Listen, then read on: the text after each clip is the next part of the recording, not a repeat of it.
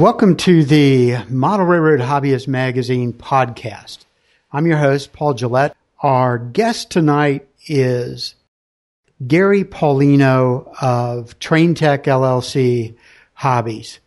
Uh, Gary's been in HO model railroading for about uh, 30 plus years. And he's another New Englander, just like our guest the other night. He lives in the town of Waltham, Mass, and that's on the outskirts of uh, Beantown. Before starting TrainTek uh, in April of 2008, Gary was actually the co-owner of another hobby shop in the uh, the area, but the recession took its uh, toll on uh, his business as it did many others. And so he and his partner at the time reached uh, an agreement, and Gary decided it was best just for him to go out on his own. He started TrainTek, and he said the business has just been booming ever since. The website for the business is www.traintekllc. That's all one word. T R A I N T E K L L C dot com. And joining uh, Gary tonight is one of his uh, DCS gurus from the uh, the shop, Phil Greenberg. So welcome to the show, guys. Thank you, Paul. Glad, very glad to be here. When we were talking before this, I had mentioned, Gary, that especially on your uh, testimonials on Facebook and on your TrainTek site, I could see that you had customers all over the United States. And then you've mentioned that you actually ship over into Europe. I think you mentioned Australia and some other places. How did you get that kind of a national reputation? What'd you do to, you know, expand beyond uh, New England? Well, um, you, are right. We do ship all over the world, and um, it's our business essentially is living proof of the power of the internet. Um, you know, we started uh, a website, and uh, we also used um, eBay as a um, as a marketing tool because you've got a worldwide audience there, and it's a captive audience because they're all looking for train products. Okay. So we had, um, you know, we had a little bit of a, a store there in conjunction with um, a website, and um, you know, a lot of work with um, a couple of internet consultants that helped us with uh, search engine optimization uh, with Google and a number of other um, search engines that are out there. And little by little, once we started making some contacts in there, like in Australia, for example, um, we hit a guy that was in a club and he liked the way uh, things worked uh, for him, and uh, he told some more friends, and lo and behold, we had a little network that just started growing in uh, in Australia, and that's started to to hold through here in the states as well. Okay. You know, we and we've also attended um, nat- the National Train Show. Um, a really big one here on the East Coast is the uh, Amherst Railway Society's Big Railroad Hobby Show every January. Um, they draw over 20 to 22,000 people um, over the course of a weekend, um, and that's that's become a very very major show for a lot of the manufacturers too. So it's taken a lot of a lot of work and uh, with the help of a lot of friends and uh, you know like Phil here has been instrumental with uh, with some of the marketing as well. So uh, it's been a team effort without a doubt. Okay, do you guys? Well, you know, Phil's into the to the large scale and so forth. But are you primarily HO or do you do all scales? Um, we uh, we serve Z to G, uh, so we we uh, okay. we serve all all scales. Uh, I will say primarily um, HO was definitely the dominant uh, market that we see, um, and I think that's kind of that way in the industry. Okay, and when I look over, you know, the TrainTek LLC, and I, you know, I just see lot of listings for the DCC related componentry and so forth. And the only traditional, and I'll call it traditional, is like locomotives and I think the cars are back on your clearance. Is that something you just don't worry about, or how's that happen? Well, we um, we made the decision when we started TrainTek that we really wanted to focus primarily on train control, and that was everything from DCC decoders and systems, and MTH DCS, and installations.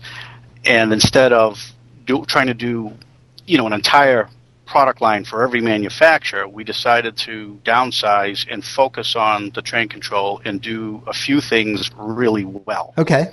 And I think I think that is what has worked for us. Um, you know, I do this full time. So, you know, it's not we're not a um, you know a part time business. The service itself has also um, helped grow the business because we're very fortunate. You know, there really isn't many people in this area that do this type of work, and local customers, um, you know, they they like the fact that they can come directly to a shop, and if they need advice on an installation or uh, or to have us perform the installation, they they know they've got some place to go to, and I think that's helped us quite a bit. Okay, so if if I wanted some of my locomotives done, would I just ship my product to you, or could I buy?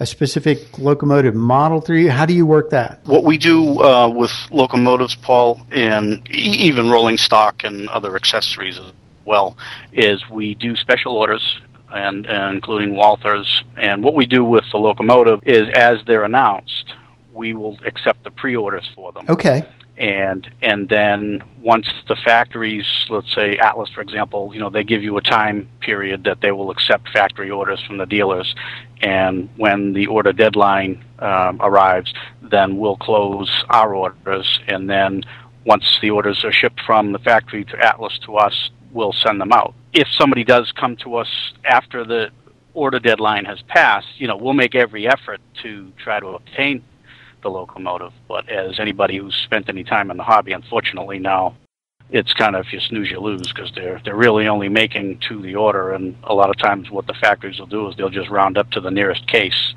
Yes. Okay. So a lot of so uh, so we to, to answer your question, hopefully that that, that locomotives um, are placed orders when they're announced and um, instead of stocking them. Okay. Now, do how does that business break out as far as selling like decoders, sound decoders versus the installed. Here, put this in for me.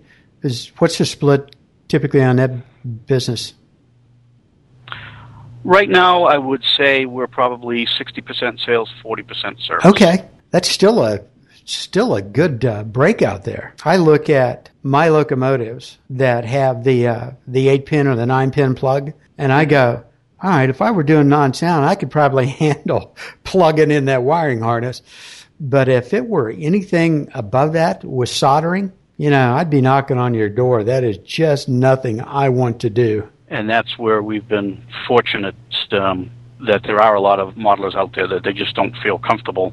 Um, and we try to make it as painless as possible. Uh, you know, we've got customers that they're willing to try, um, but they just don't quite know the direction to run. So, you know, local customers, if they want to stop in, um, we can spend some time with them right at the bench and kind of walk them through what they need to do. Out of state folks, obviously, they would um, send things to us. Uh-huh. And uh, we've actually even got uh, a few hobby shops on board with us now that they want to offer these services to their customers, but they really don't have the resources or the knowledge to provide that. And uh, we're kind of a behind-the-scenes service center for uh, for these guys. And uh, customer can bring it into their local hobby shop, and their shop will mail it up to us, and we'll perform whatever work is uh, requested, and we ship them back, and uh, it, it works out pretty good. Okay, well that's a an excellent value add service for them and certainly, you know, as a service provider works out really well for you. We were talking, shifting gears just a little bit, because you guys are an MTH dealer. Yes, we're an MTH dealer as well as an authorized uh, factory service center. Okay. Tell me again about the recent announcement of HO locomotives that MTH is coming out. The um, most recent catalog, that the 2010 Volume 2, had a very large number of uh, diesel HO locomotives, um, including um, F units and Alco FAs and PAs. And, you know, we look at uh, the market and, you know, it's like, God, do we need another F unit? but if, if you ever look at his products, yes. Um, they are literally museum quality. And if they do these units to the standards that they've had with locomotives that have previously been released, yeah. Um, they're really going to be a real treat to uh, to work with, and and they're also going to be available with their PS3 decoder, which supports analog running, running on NMRA DCC as well as uh, the DCS system by MTH. So you've you've got a decoder that's really versatile in there. Okay. Um, and on the DCC side of their decoder, there are a few a few um, support issues that they're working on. Um, so what they did do is offer these locomotives as DCC ready, which means they just have an eight pin socket in them, so they're very easy to convert. Okay. Uh, they'll even have so if you wanted to put a uh, SoundTraxx or a QSI aftermarket decoder, it would be very easily to do if that's your your preference. Um, you know, I know he did the SD70ACe um, started coming out about within the last year, and the response to it was amazing. It's, it was one of the fastest selling engines that uh, that I've I've ever had, and the, the detail on it was phenomenal. I mean, all the grills were see through. So they're really uh, they're really doing their homework and they're really putting a lot of effort into it. So I think they're it's going to be a good seller for them. Okay. Well, let me ask you: uh, Have you had a chance to do a side by side comparison of the uh, 78 from MTH to the Genesis? Um, unfortunately, we have not, other, because the uh, 78, to the best of my knowledge, has not begun shipping yet from Athearn. Oh, okay. I know it's due, I know it's due very very soon, um, and the the pictures that I've seen of it, um, it's going to be another highly detailed model. So Okay. it really will be, it really will be fun to put them side by side.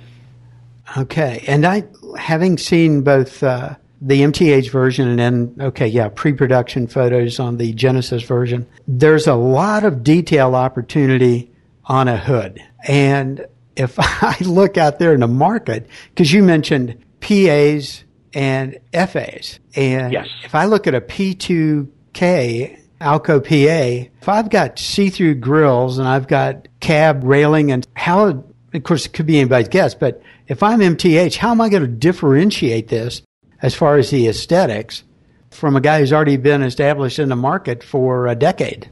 Well, uh, you know, obviously I can't speak for No, no, I'm just asking your opinion. Right. my uh, my opinion is um, I think they're going to give these other manufacturers a run for their money. Okay. Um, I think what they're also I think what they're also probably counting on is the sound system that comes stock in those, and this is with the PS3 decoder in Okay. versus the, the DCC ready locomotive without anything. You know, they've got the timing uh, perfectly tuned with the um, the flywheel and motor mechanism, so to, to the revving of the motor um, on their steam locomotives. You know, they have the exact you know one quarter revolution. You get a chuff, so you'll get four revolution, four chuffs per revolution, and they've got puffing smoke. And I mean, the the realism is just amazing. And um, their PA, I believe it is, uh, according to their uh, dealer announcement that we received, um, that's going to have smoke for diesel exhaust. Well, you need that on a PA because uh, the turbo lag, yes. those are always belching black smoke. Okay. So they're they're putting in a little bit extra effort on on those types of details that I think will help set them apart. But you know, as far as looking by side by side, yes, the Proto 2000s absolutely are phenomenal detail, and they're very good runners as well. All right. Any other uh, trends that you see out there on equipment? I mean, anything else that's on the horizon? Well, we uh, we actually just received in the door, and it's really not necessarily a DCC component uh, per se, but it's by uh, Bachrus, which is from up in Canada, and they've had um, some pretty clever gadgets um, on the market for a little bit of time now. Uh, one of which is a speedometer, and basically what it is, you set your locomotive on a set of rollers, and one of the rollers is substituted with a they call it a reader, mm-hmm. and that particular roller has a wire tail, and you plug that into the console. And what you can do is you can actually measure scale speed and RPM. and the scale speed, you would set the scale that you're running in, and also the prototype diameter of the wheel. And this was a console with a digital readout Yes. and it was really fabulous as far as trying to help you um, speed match Yeah. locomotives. You know, um, a lot of guys, you know, they might not have the running room to be able to run these locomotives back and forth. Uh, so that was a, a very good seller. But since then, um, it's only been on the street for I think maybe two weeks now. They just released a they call it the MTS DCC, and what it is is it's one of those rollers with the uh, the reader cable that comes off of it, and then they have a computer interface that they teamed up with um, SPROG. I don't know if you're familiar with them, but they've um, also been in the industry for a while, and they make their own standalone programming unit. Okay. But what they did with this package is this computer interface, you can tie it into your laptop or PC, and with the infamous Decoder Pro software, they also teamed up with. Now, what you can have is you'll have your locomotive on the running stand, and bring up Decoder Pro, and you can monitor speed and RPM right within the Decoder Pro program. And because it's built in with Decoder Pro, you've got your speed curve screen right up there in front of you. So now you can just move the slide bars up and down and match your locomotives, you know, virtually exact without having to even run them on the track.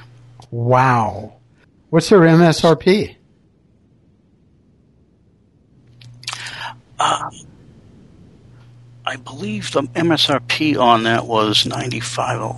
Yeah, 95 is the MSRP on that. Um, and like I said, that's only been on the street for maybe uh, for maybe two weeks.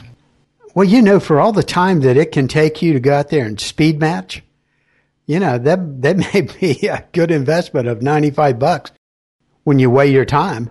I think it would definitely be a time saver. So um, we haven't um, had a chance to do too much with the new um, uh, PC based version, but the older unit that had the console, we've been using it in the shop for quite some time now, and it um, it really it really works pretty well, and it, it, it just saves us from having to have your PC, you know, near your test track and running locomotives back and forth in a consist, and making sure you don't get to the end of the test layout too quickly. Okay. And this um, this helps eliminate that because the locomotive is now stationary on a, a, fixed set of rollers, and you can do everything sitting in one place. Okay. So that's that's one of the that's one of the latest um, gadgets that's uh, that's hit the street. That's amazing.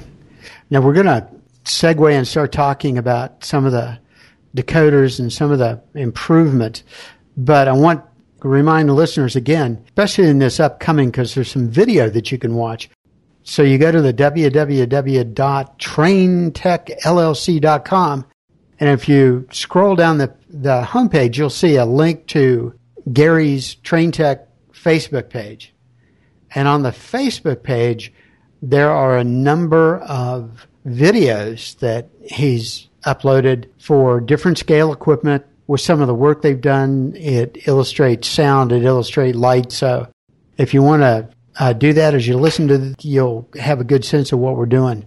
Gary, you had mentioned that roughly you were doing about 60% product, 40% services. And is that pretty even? Because you said you do all the scales. Is that uh, relationship the same for HO, G, for O gauge, or does it vary by scale? HO is definitely the, the primary scale that we work with. Um, and then we're, we're doing a lot of G scale lately. Mm-hmm. Uh, a, lot, a, lot, of guys are uh, converting to sound and a lot of the users are, are, looking for battery power now, especially those folks that operate here in New England. We don't always have the best uh, climate to maintain nice, clean tracks so that you can get your power and DCC signal through there. So by going to battery, that can be used in conjunction for, with, let's say, um, the Quantum Revolution, which is an aftermarket decoder.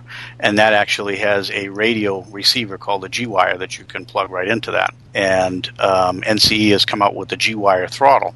So now you have battery power. You don't have to worry about whether your track is clean or not. And then you've got the full capabilities of a DCC decoder via radio control. And that's become a very, very popular um, installation for us lately. Is that in the bigger scales? That's in the G scale. Okay. Yes. So no one doing that. No one's miniaturized those circuits yet to be able to do that in HO. Um, there are a couple of companies that are out there um, that escape me at the moment. I have seen uh, them in some of the magazines that are offering smaller scale um, decoders. I don't know if it's going to catch um, quite as as good as it did on the large scale with the G scale because most um, HO guys, you know, tend to migrate to DCC. Okay. All right. But that 60-40 split, that's historical whether you're doing HO or G or any of those. That your business still breaks down about that way. Yes. Okay. That the, the, the 60-40 split is the overall breakdown of the business. The 40%, you know, we certainly could break it down, um, look at by scale. But I, but without a, without a doubt, um, HO is the most popular. Um, G scale is um, an up and comer for us. And then the other side of the uh, the house, we do a lot of grades of O scale, O gauge three rail with MTH uh, Proto Sound, Okay. and they have upgrade upgrade kits that are available for that, and they um, essentially operate as a decoder would in a DCC locomotive, but you're using their MTH uh, DCS system. And Phil has been instrumental in growing that part of the business. He uh, he and I both went down to MTH last summer and became factory certified as an MTH service center as well as a uh, DCS uh, upgrade kit installer. Okay.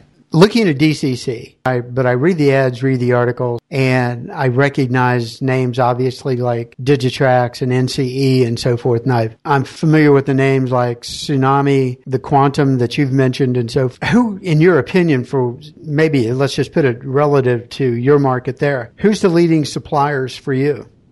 I would say right now we're this this past season we were running neck and neck with Digitrax and NCE. Okay.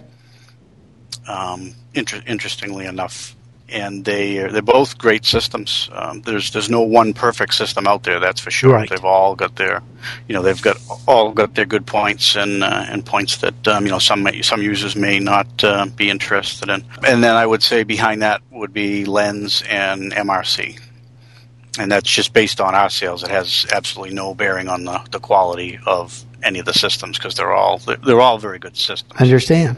It's just my local hobby shop down in Phoenix. He is just overwhelmingly NCE. Now he's probably skewing that by what he says, but he carries MRC, uh, Digitrax, and NCE. So yeah, you get all kinds of flavorings into that mix. You see any new trends out there emerging as far as just basic DCC control and then the sound? As far as, and I guess what I'm asking is new capabilities. Without a doubt, uh, sound in locomotives has big, become the new frontier for the last several years, and you know that's what a large part of our service business is: is installing sound in um, locomotives that were never equipped with it. That um, that al- actually allows us to have some fun too, because we uh, we get to come up with some of these custom projects. Okay. For example, a lot of uh, a lot of customers are interested in ditch lights uh, per se, and um, the decoders have become so intense as far as offering the end user the ability to customize even how the functions operate. Uh, for example, um, SoundTraxx and QSI, um, you know, they, they both have the ability to make a light look like it's fading up and fading down, much like a, a very large incandescent lamp or halogen lamp would on a real locomotive. You know, they don't just turn out if you've ever watched them. And um, QSI takes it up even one step further. Uh, you can go in with their software program and you can actually adjust the rate at which that bulb fades up and down. Uh, we've got a video on our um, Facebook page. It's a SD60i, I think it was a Conrail, and I took a, a video of those lights coming on and off like that, and it's um, it's pretty it's pretty neat the way you can do that. Okay, I I have seen that, and it's just real because, like you say, it's a gradual up. It never goes totally dark, and a gradual down on the other side. Do you know which video that is? We'll just let the people go to it. I ended up w- just watching them all. I was fascinated by it, but if you know which one that is, we'll just just tell the listeners, and they can go look at it. It's an incredible sight. If you're um, on our Facebook page in the video section, on the second page, there the title of it is an Athearn HO scale SD60i with QSI Quantum Revolution, and that will give anybody an e- example of how those lights look. I mean, they just look so real. And then uh, you add sound on top of that, and you really all but shrink yourself down and get in the cab of that thing and drive away. Okay, yeah, it's uh, And- it's and- fascinating. And, and I'll tell you what, I, as as as a person that does some of these upgrades on, on a larger scale and has and assists Gary with taking these videos, I find myself going back to the Facebook page over and over again and watching these videos it's it's just that that cool to to be part of. That hey, we did that for someone, and now that's running on someone's layout. Yeah. So Well, actually, interestingly enough, that you, you mentioned that Philly, um, we had a fella from Arizona, and he sent us in an older Athearn Jeep Nine, and he wanted SoundTraxx put in it, um, and, also a uh, rotating beacon on the roof. So we uh, we did the install for him and sent it back to him. And I think maybe about a month later, I was just cruising through YouTube looking for railroad videos, and I just happened to stumble across a video of an Athearn locomotive, and lo and behold, in his little description of the video, he uh, said that it had the work done by us. That it was really uh, really neat to see it on his layout, um, all all completed and run, running. Because usually once we ship them out, you know, we never really hear one way or the other. Well, good. Then you Yeah, can. and- uh, that's got to be a neat feeling. Yeah. And and one of the other things that, that we've tried to do on some of the more complex projects, you know, that, that, that take a little bit more time than the standard install is, is we try and put a video up there so that they could see some of the progress. It doesn't happen on every project, but it is it's one of those things where, you know, you, your your wife gets pregnant and you can see how the baby is growing inside and then poof there's the baby and of course like Gary said it, it goes away after a while and you never see it again. But you know, this way it, it gives them a running dialogue of how their locomotive is progressing as far as this project that, that they've entrusted us with. So it's it's it's fun, and and, again, it, we don't do that with with every locomotive because we just don't have that much time. But the mo- the more complex projects that come through, we we try and do that. I think that's a nice touch.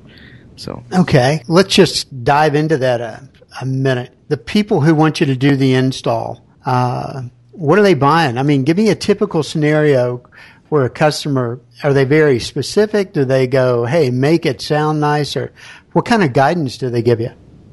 We um, occasionally will get somebody that will come in and knows exactly what he wants, a specific decoder, and use this type of ditch light and so forth. But most of the, the guys that will come in or sh- sh- ship them out to us, they'll just kind of give us um, a wish list. And I'd like to add ditch lights. I'd like to add a rotating beacon um, on some of the steamers. You know, they want smoke or a, a cab light. And, you know, we can uh, usually accommodate them with just about anything. The only thing that does restrict us on occasion is uh, the physical size of the locomotive.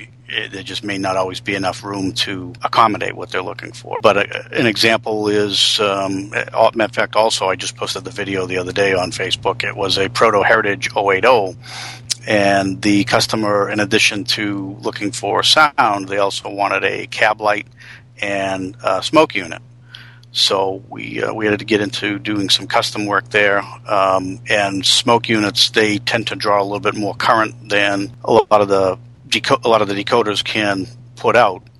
So what we do is we actually install a relay and we let the decoder switch the relay on and off and then switch the load of the smoke unit through the relay. That way there we're not worrying about overdriving a function output on a decoder. So there there are projects like that that sometimes you have to put a little bit of thought into them of how you're how you're going to do it. Okay, so you might even get into milling out uh, frames to make room for all the circuit boards or to put in speakers, and so you do all that work.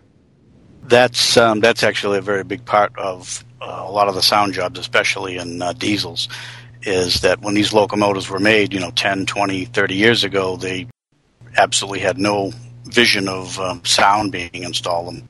So we have uh, the tools in house. We have a, um, a milling machine and, and the necessary tools to, to bore out or mill out to make room for both the decoder and the speaker. And the speaker tends to be more of the problem to fit inside uh, these locomotives. That's one of the most important parts of your install is you want to put you know the highest quality and largest speaker that you can fit in there uh, so that you can get the best sound because let's face it like we were um, you know just discussing the ability to have low end frequencies be um, be heard and with these smaller speakers that we fit in there you don't always get that kind of response so to get the best benefit out of your installation you want to put as large a speaker in there as you can and that's where the milling comes in Okay, now, and you know, when we're talking about physics here, about the you know relationship to the speaker, how much air it can pump, how well it produces frequencies that we can hear. Tell me about how speakers have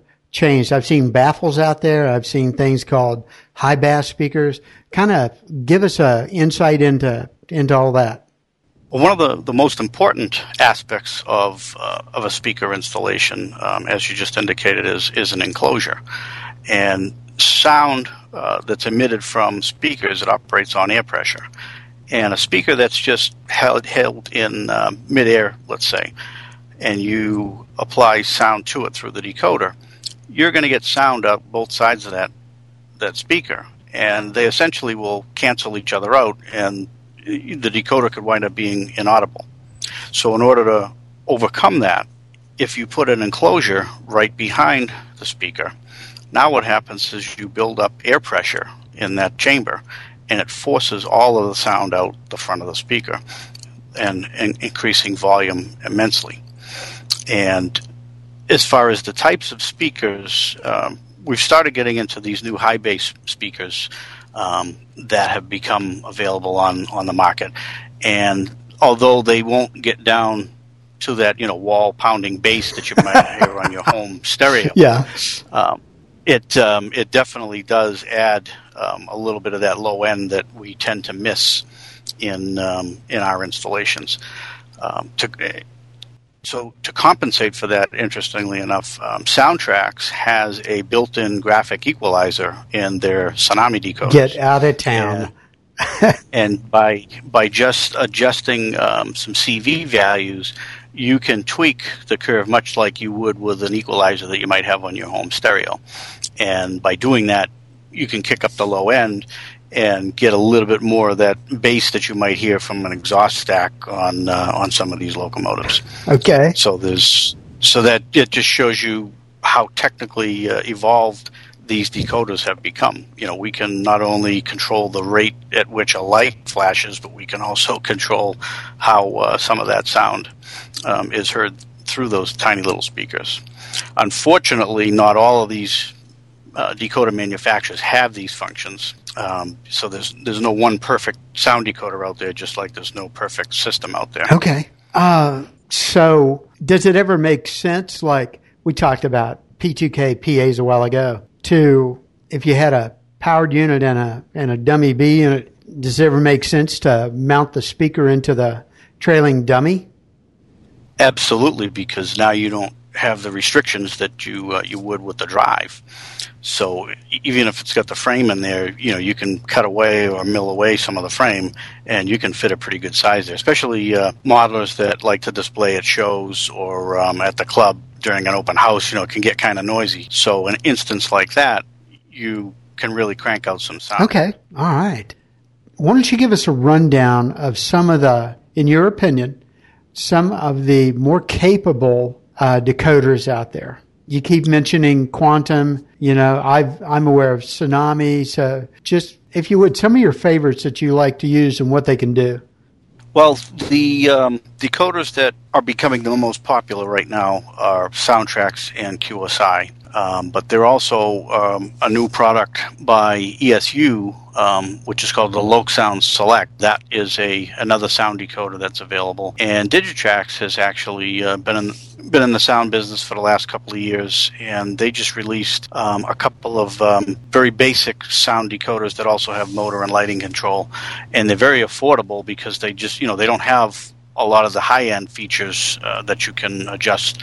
For example, like that lighting uh, that we were describing, where you can adjust the fade up and down rate. They're a little more economical because, let's face it, a lot of our modeling do- dollars these days is not always uh, what we like it to be. And I would say, as far as installation goes, uh, the most popular right now is um, Soundtraxx, then QSI, and uh, a lot of a lot of the uh, jobs that we get in for installs. Um, usually, the customer kind of has an idea what decoder they would like to put in there, um, so we will get a lot of requests for a specific manufacturer. Uh, whereas a lot of the other facets that gets left to us. My personal favorites are, are, are probably um, Soundtraxx and QSI, uh, but that's partly because I, I enjoy getting into the abilities to really tweak some of the uh, effects, and that's that's actually become more of my hobby. I I build track out of necessity of my layout just because I need something for those locos to run on. I understand that. Yeah, if I if I could pay somebody like Lance Mindheim to come in and do this, I'd be a happy boy. Yeah, I just want to sit down a locomotive and operate the throttle. Have you had the opportunity to hear the SoundTraxx unit that you don't put sound in the locomotives? You use Digitrax, for instance, has a transponder that reads the position of the locomotive and it's the sound follows the locomotive out through about six channels. What is that called? And have you had a chance to hear it? That is the SoundTraxx product uh, called Surround SurroundTraxx, and that is basically just as you described, Paul. Um, they're using Digitrax transponding so that um, when the sound will follow your locomotive as you strategically place those uh, those speakers. Um, it's to best of my knowledge, it is still not shipping oh. um, as of yet. Um, I have seen the demonstrations that they've had at some of the shows, and I, I think it's a pretty slick system, especially for um, you know the smaller scale guys uh, for a Z scale or, or N scale. You know, you can have speakers under the table, yes. and and still get that ambient sound that you're looking for um, out of the locomotives. Um, but it's I think it's a very clever idea. You know, we could uh, we could put a set of Phil's electrostatics on that. uh, you know, we we we've been planning a movie night down here, and and I know that upstairs is going to rumble when we start watching those train movies. Yeah, well, that I mean that system. I mean, it's they've price it at about $600 and it's got six channels. And if your layout's big enough to where you need more than six channels and you're, you, know, you buy another unit, but that just really appeals to me because of the realistic uh, capabilities. And it actually, um, in some ways too, uh, has an economical side to it. Um, even though the price tag may be six hundred dollars, um, let's say you have um, you know four or five engines that you want to um, upgrade to sound, and most of these sound decoders run around the hundred dollar range. Yeah. So just so just buying you know those decoders, you know you're you're almost already at the six hundred dollars. Um, a lot, obviously, a lot of um, a lot of folks don't necessarily have transponding in place on their uh, their layout. But the Digitrax users, um, if you're using um, any of the Digitrax decoders, they've got transponding already built into them. So even your locomotives that are already got DCC decoders in them, you know, you still can use those. So you're not you're not you're not wasting any. I didn't realize that the the transponder was a part of some of these. Yes, on the Digitrax okay. um, decoders, they have uh, they have that feature available um, on there, and basically you just need to activate it via a CV, and now you'll be able to have what you need to work with the uh, the SurroundTraxx system. Okay. But um, like I said, unfortunately, it hasn't hit the street yet. Well, it's been a great, great, informative uh, podcast. If uh, you can't help but listen to this and not understand that Gary and Phil and the rest of the crew at TrainTek know what they're doing. Uh, if it's DCC sound, whether it's HO, whether it's G scale, O gauge, they know what the heck they're doing. So I would totally feel confident when I get to that point of calling these guys in for help or having them do an install or something. Really appreciate your guys taking the time because you're on the East Coast and it's uh, what, golly, 10 o'clock going on 11 back there? Mm-hmm. Yeah, about uh, quarter of 11. Oh, good heavens. I would never be able to stay up that late. I appreciate you making the sacrifice. No, we, we enjoyed it very much. Enjoyed it very much. And uh, for us, it's just another good excuse to talk about what we love. Okay, well, again, thank you very much. Sounds great. Sounds good.